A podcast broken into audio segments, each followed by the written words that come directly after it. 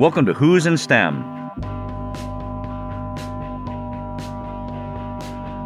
I'm Ken Ono, your host and the STEM advisor to the provost and the Marvin Rosenblum Professor of Mathematics at the University of Virginia.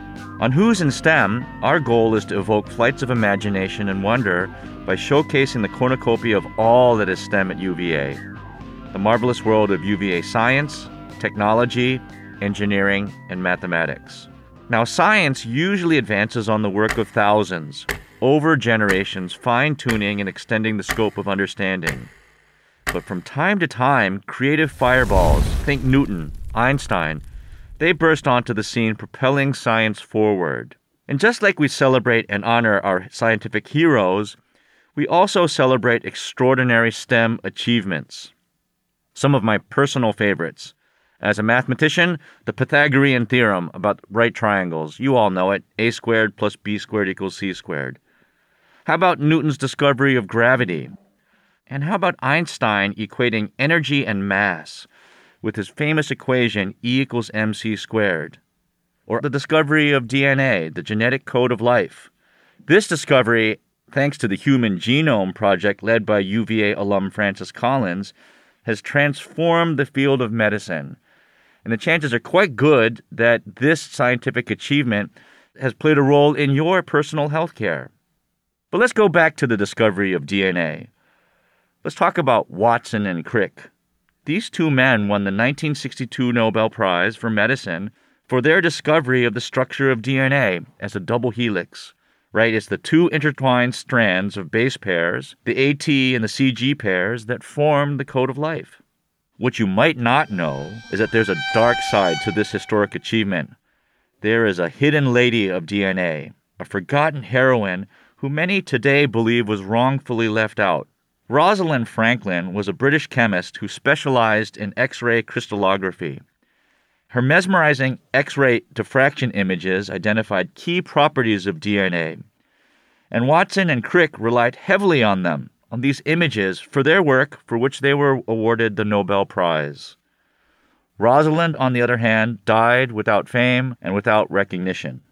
Now, what's fitting about this is that Watson and Crick won the Nobel Prize in 1962. And that's a famous year in the annals of American science.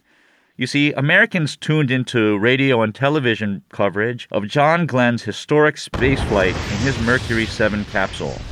On February 20th, Glenn became the first American to orbit Earth in outer space. And he was celebrated. There was a ticker tape parade for Glenn, a ceremony at the White House. He was a superstar representing the absolute best in science. But hidden away out of sight was Katherine Johnson, a black woman who performed some of the calculations that NASA required for Glenn's flight. Now, Johnson, like Rosalind Franklin, were both very important for these scientific achievements, but both were hidden away. Today, I'm excited to speak with Margot Lee Shetterly, the author of Hidden Figures, which is about the black women who worked as computers during the space race. Her book is the basis of the famous film by the same name. My guess is that many of you have seen it. And this film, Hidden Figures, tells this story of Johnson and astronaut John Glenn. Margot is with us today because she is also the director, the founding director of the Human Computer Project, a nonprofit established to recover the names and accomplishments of women like Katherine Johnson, who worked as computers, mathematicians, scientists, and engineers from the 1930s through the 1980s. And by the way, she is a Hoo. She's an alum of the McIntire School of Commerce. Margot, welcome to Hoos in STEM. Ken, it's really great to be on today's podcast. Well, thank you for being here. Pleasure is ours.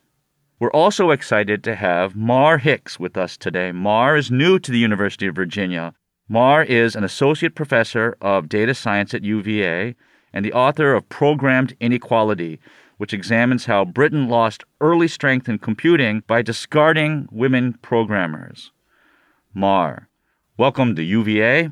Excited to have you on the faculty and with us today in conversation. Thanks, Ken. It's an honor to be here today with both of you. Together, Margot, Mar, and I are partnering, and we are launching a project here at UVA called the Human Computer Project Census. It's a project where UVA students will work on a large scale to recover historical and biographical information about the female professionals who worked on early NASA programs. But before we talk about that, let's get to know both Margot and Mar. Margot, as an alum, you just received a great prize, the Maxine Platzer Lynn Women's Center 2023 prize as the Distinguished Alum of the Year. Tell us a little bit about your time at UVA and how how UVA has influenced you in your career. Thanks, Ken. I, I'd say maybe the first thing that I'd say about my experience at UVA is that I made some very, very close friends, and some of those are still very good friends today. So I will always be grateful to UVA for the friendships that I had here. And then I am very grateful to the McIntire School of Commerce. I got a very strong, really solid business education, but also an education in critical thinking and research skills um, that stood me very well during my time on Wall Street, during my time uh, working in the internet industry, and also in my time uh, my time now as as a writer and a researcher. So thanks always to the McIntire School of Commerce for that wonderful preparation it gave me. Excellent answer, Mar. You recently joined the School of Data Science, the brand new building that's going to open in April. Can you tell us about your path and why you're excited? I hope you're excited. I don't put words in your mouth. Why why you're excited to join us here on the faculty in the School of Data Science at UVA? Yeah, I'd love to. My path to the School of Data Science has been a little bit circuitous. Um, early in my career, I worked in computing for a little while. And then I went back to graduate school for a PhD in history, where I studied how technology and labor interacted down through the decades to produce our current technological and social systems. So I'm a historian by training, which you might think is a little unusual for somebody for data science. who works right. at a data science school. But the reason I was recruited to the School of Data Science at UVA is because they're really trying to make sure that in training the next generation of technologists, that they take a holistic view and educate folks broadly about not just technology and data, but also where the ideas that underlie those things come from and how these systems and tools powerfully shape society, sometimes for the better and also sometimes for the worse. So, my role is to try to help students understand the history of these technologies that they're building upon so that they don't repeat the mistakes of the past. And one big part of that, as Margot has shown so powerfully, is uncovering what actually happened in the past so that we can truly understand where we've been, where we are, and where we might be going, or where it might be possible for us to go as a society if we don't content ourselves with the same old patterns of privilege and profit that we've seen again and again and again. Mar, that's great. I, I think you touched on a, a very important point here. The School of Data Science recently had its undergraduate program approved and will soon be enrolling students. And as I understand, you're playing an important role in devising what the curricular requirements will be. So, will there be some course requirements related to uh, the implications of data science in society? Absolutely. That's a critical part of what we call the four plus one model in data science. And one of those four things is um, essentially value, ethics, uh, what we might call the study of data and society. It's really, really critical for the School of Data Science to impart to all of its students that Technology is only useful in as much as it is applied, so we have to get the application part right, and that requires knowing a lot more than just the technical side of things. So, Margot, turning to the project at hand, what is the Human Computer Project? What are your intentions and what are your long term goals? Ken, well, the Human Computer Project really came out of the fact that while the movie was about three women and the book was about four women, that this really was a story about thousands of women who worked at NASA and in industry, technology, and, and technical industries in general in the 20th century as computers, mathematicians, data analysts. There were a number of different names for this particular job category, which involved before electronic computers doing the computations that were responsible for this kind of bureaucratic, large format research and development that we saw in the space program, that we saw in the communications industry, that we saw in much of the federal government. So, the goal of the Human Computer Project is really twofold. One is to recover the stories of the individual women so that, like the book and the movie, like Mar's book, that we recover their stories and the work that they did, their contributions. But the second thing is to really create a large data set, a labor data set, that we look at these women and when they entered the workplace, what their career trajectories were over time, the factors that led to their success, where they met roadblocks, um, that we really understand them as a labor pool that contributed to the rise of the 20th century. And once we do that, I think that we can draw some conclusions that will help us understand the future, as Mar was talking about, the future of, our STEM labor force and the future of the participation of women in the economy.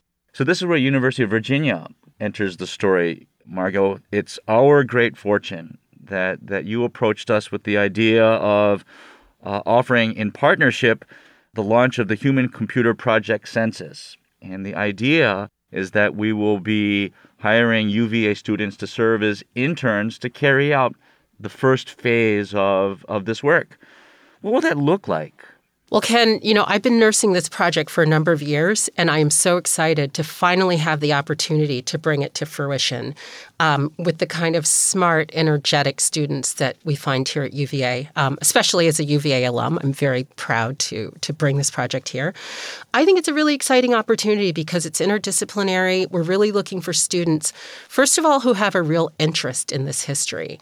What we're going to do is to train these undergraduate students to go out and to recover uncover the information of these women, to write profiles of these women, and then to help take the data that we find about them and contribute that to the data set. So we're going to be looking for people who have very strong independent research skills, who have very good writing skills, who have analytical skills, who are able to take direction and then work independently, who have a creative sense because a lot of this really does require, you know, finding a door when there is the window is closed, or I guess opening the window when the door is closed, however you want to put it.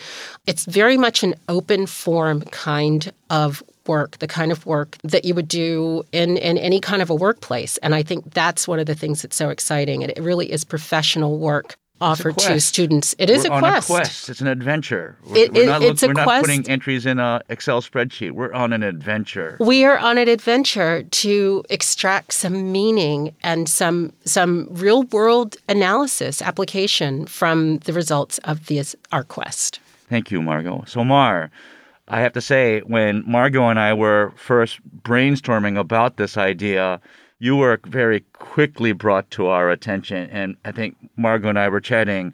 We are so lucky to have Mar Hicks at the University of Virginia. And I think, Margot, you were even saying, wow, I didn't know she was at, at UVA. The last time I saw her, she was giving a lecture at Harvard. So, Mar, together with Margot, you are a leader in uncovering these stories. Your specialty is uh, uh, in British history, but your expertise is in uncovering and uh, acknowledging the stories of the women computer programmers or w- women human computers. So tell us, what kinds of activities do you envision being fundamental to the student internship program?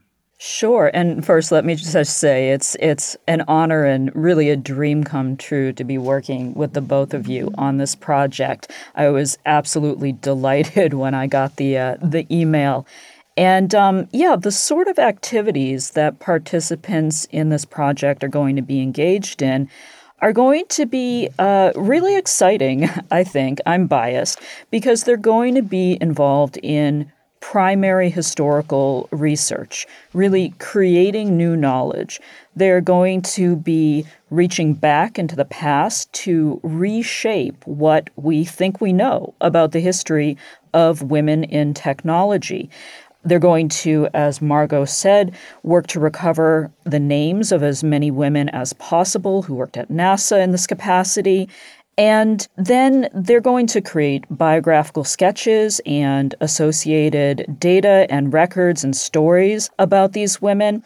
And one thing that I think is especially exciting is that one of the uh, research techniques that they'll have the opportunity to engage in is creating oral histories. So they're actually, as Margot did for her book, going to be creating new archives that then potentially other researchers will come along and use to create new histories of what happened in this era, in this space, and how it impacts, you know, everything that we think about computing then and now. Right. So I, I imagine 20 year old UVA students in the living rooms of family members who will be retelling the stories of like a, an aunt or a grandmother, and maybe even in some cases not having complete appreciation for the past. I, I have to believe that will be not only rewarding for us as our project, but for the student,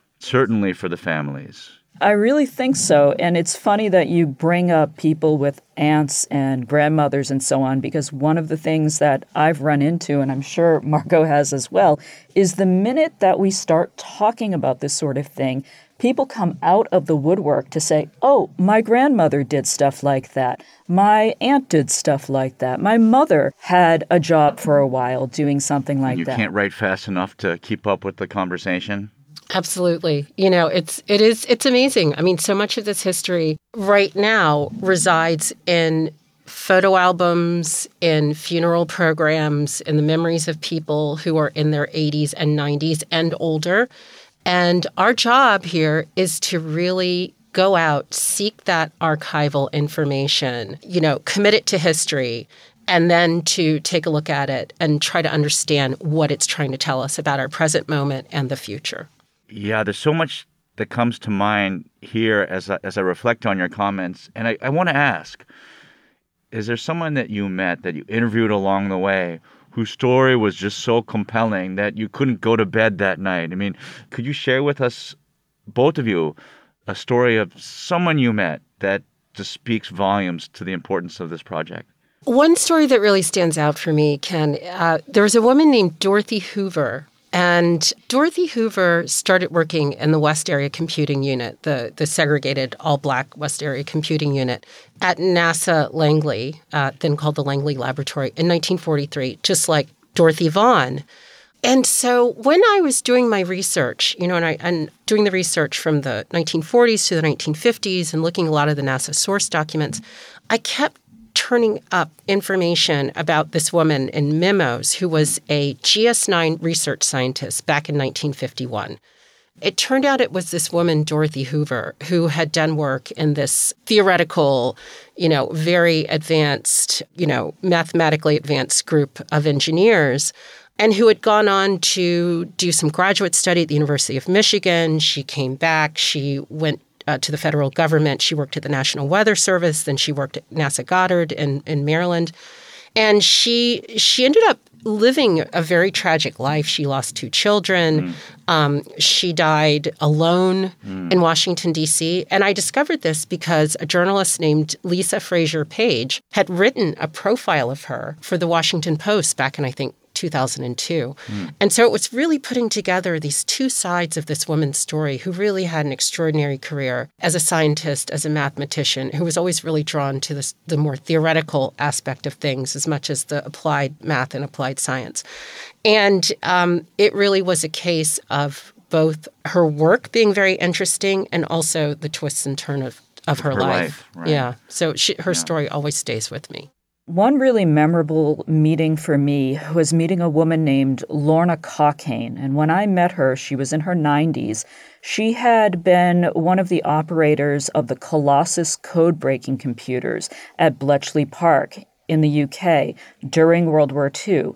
The intelligence provided by those code breaking computers literally turned the tide of the war in the Allies' favor at D Day. One of the things that was so interesting to me about interviewing her, well, it was twofold. The first is that I really had to convince her that I actually valued what she had to say and that I wanted to interview her.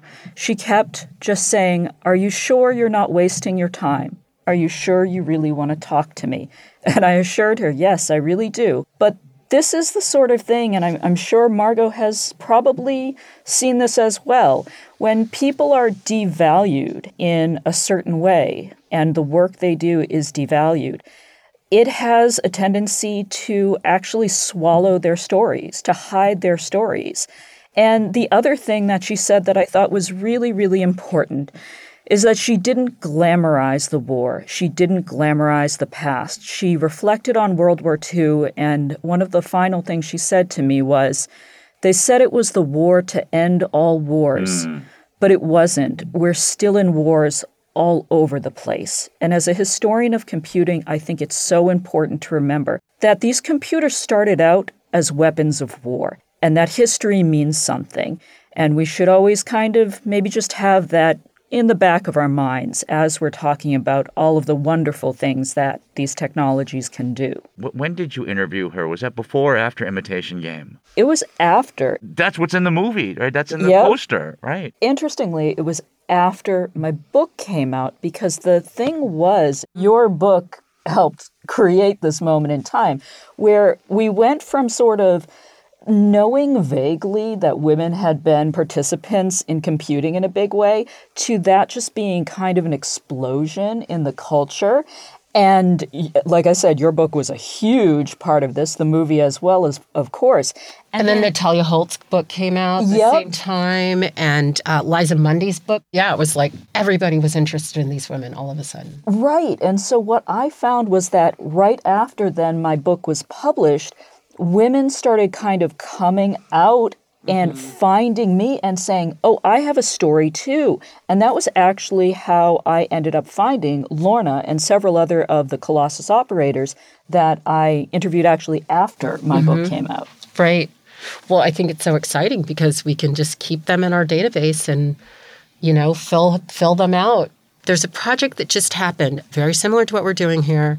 Um, at Virginia Tech that they've done the work to uncover people. Like there are a lot of organizations that are doing the work to uncover people, which is really great because we can just over time tap into their networks, you know, get them to help us send the information to us and I mean because there's just there's so many women, there's so many networks. It's it's just we we can mobilize the energy of a lot of these ground forces that are out there and really just do a job of getting all these women that are, you know, some of whom I, I'm sure is in my case that a lot of them who have passed away since your book came out, um, but that you know that you got their information, which is really exciting. Yeah, as you were talking about, uh, was it Dorothy Hoover? Dorothy Hoover. Yeah. I was, you know, I, I was really uh, relating to that in a way because there are so many women, you know, who we, we've missed kind of the chance to get their stories, at yeah. least directly from them. And there was another person I was supposed to interview, and I didn't make it back to the UK in time, and she died. Mm-hmm. And, you know, you just. Um, you have to kind of race the clock. Yeah, that that is the the historian's, you know, uh, fear, right? Is that there's somebody who is alive who has a story, and you're not going to get to them, and it always happens. I mean, it's it's always going to happen, but it is sort of like, oh, I failed. You know, that's what it feels like. I failed. I definitely felt that way. Yeah. These are great stories, and, and and I think with our project, we look forward to collecting more stories like this. How will data science, Mar, for example, in the curriculum that you're designing, how might data science inform this project, the Human Computer Project Census? Well, I think data science is poised to make an important contribution to this project, particularly as we spin up the undergraduate curriculum in data science and start showing undergrads how to collect and work with their own data, especially complex humanistic data like this.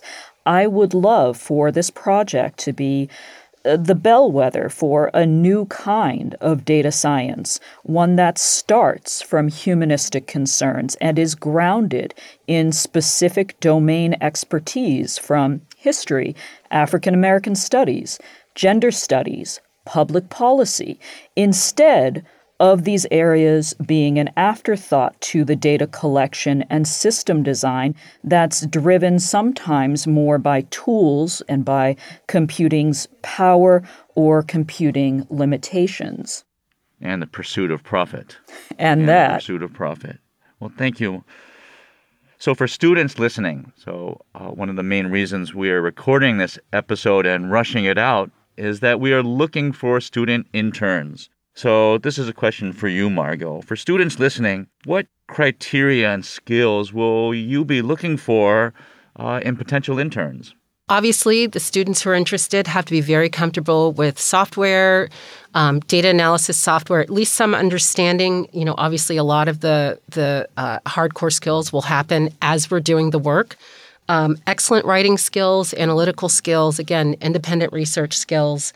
And, um, you know, I think that we are looking for people who will come in with a set of skills, but really come out with sort of a real idea of how to transfer this knowledge to the next version of this project. This is really a pilot version here at UVA.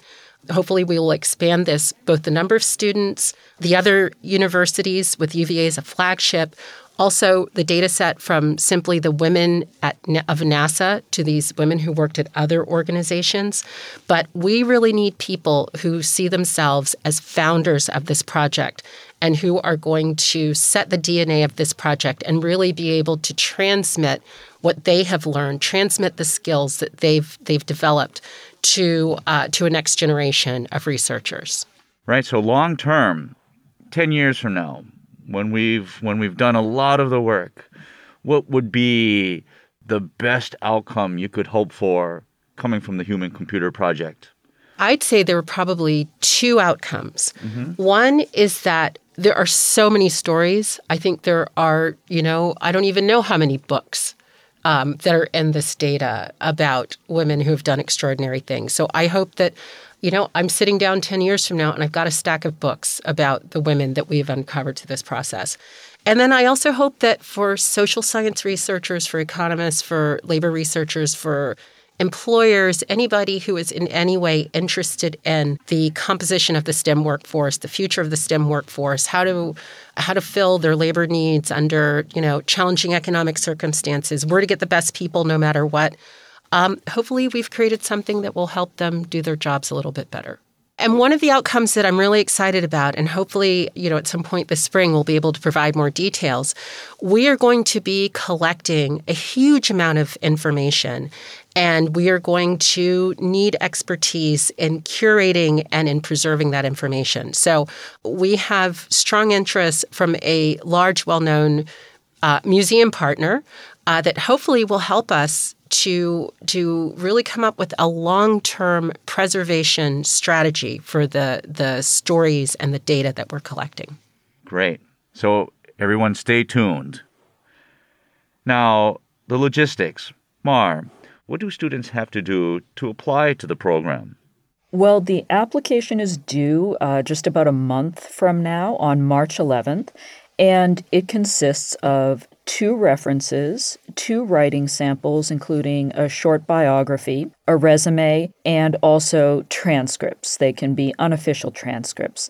So it's not too big a deal, but definitely get a jump on asking for those reference letters as soon as you can if you want to apply. You can find all the application details on the website, which will be linked in the show notes for this episode. So, everybody, if you're thinking of applying, March 11th is a deadline. And if you're not thinking of applying but know someone that you think would be passionate about this work, and make no mistake, this is a passion project, please spread the good word. Well, this has been a wonderful conversation. Margot Mar, you're both fulfilling President Ryan's vision for UVA to be great and good in all that we do. Thank you both for your commitment to unearthing and celebrating the often overlooked contributions of women in STEM. And I'm Ken Ono, STEM advisor to the provost and the Marvin Rosenblum Professor of Mathematics. And you've been listening to Hoos in STEM.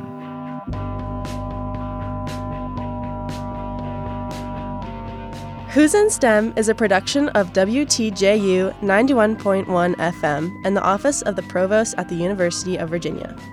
Hoos in STEM is produced by Catherine Kossaboom, Claire Curzan, Ria Verma, Mary Garner McGee, and Ariane Ballou. Our music is composed and performed by Robert Schneider and John Ferguson of Apples in Stereo. Follow us on Facebook, Instagram, and Twitter. Listen and subscribe to Hoos in STEM on Apple Podcasts, Spotify, or wherever you get your podcasts. We'll be back soon with another conversation about scientific technological innovation at the University of Virginia.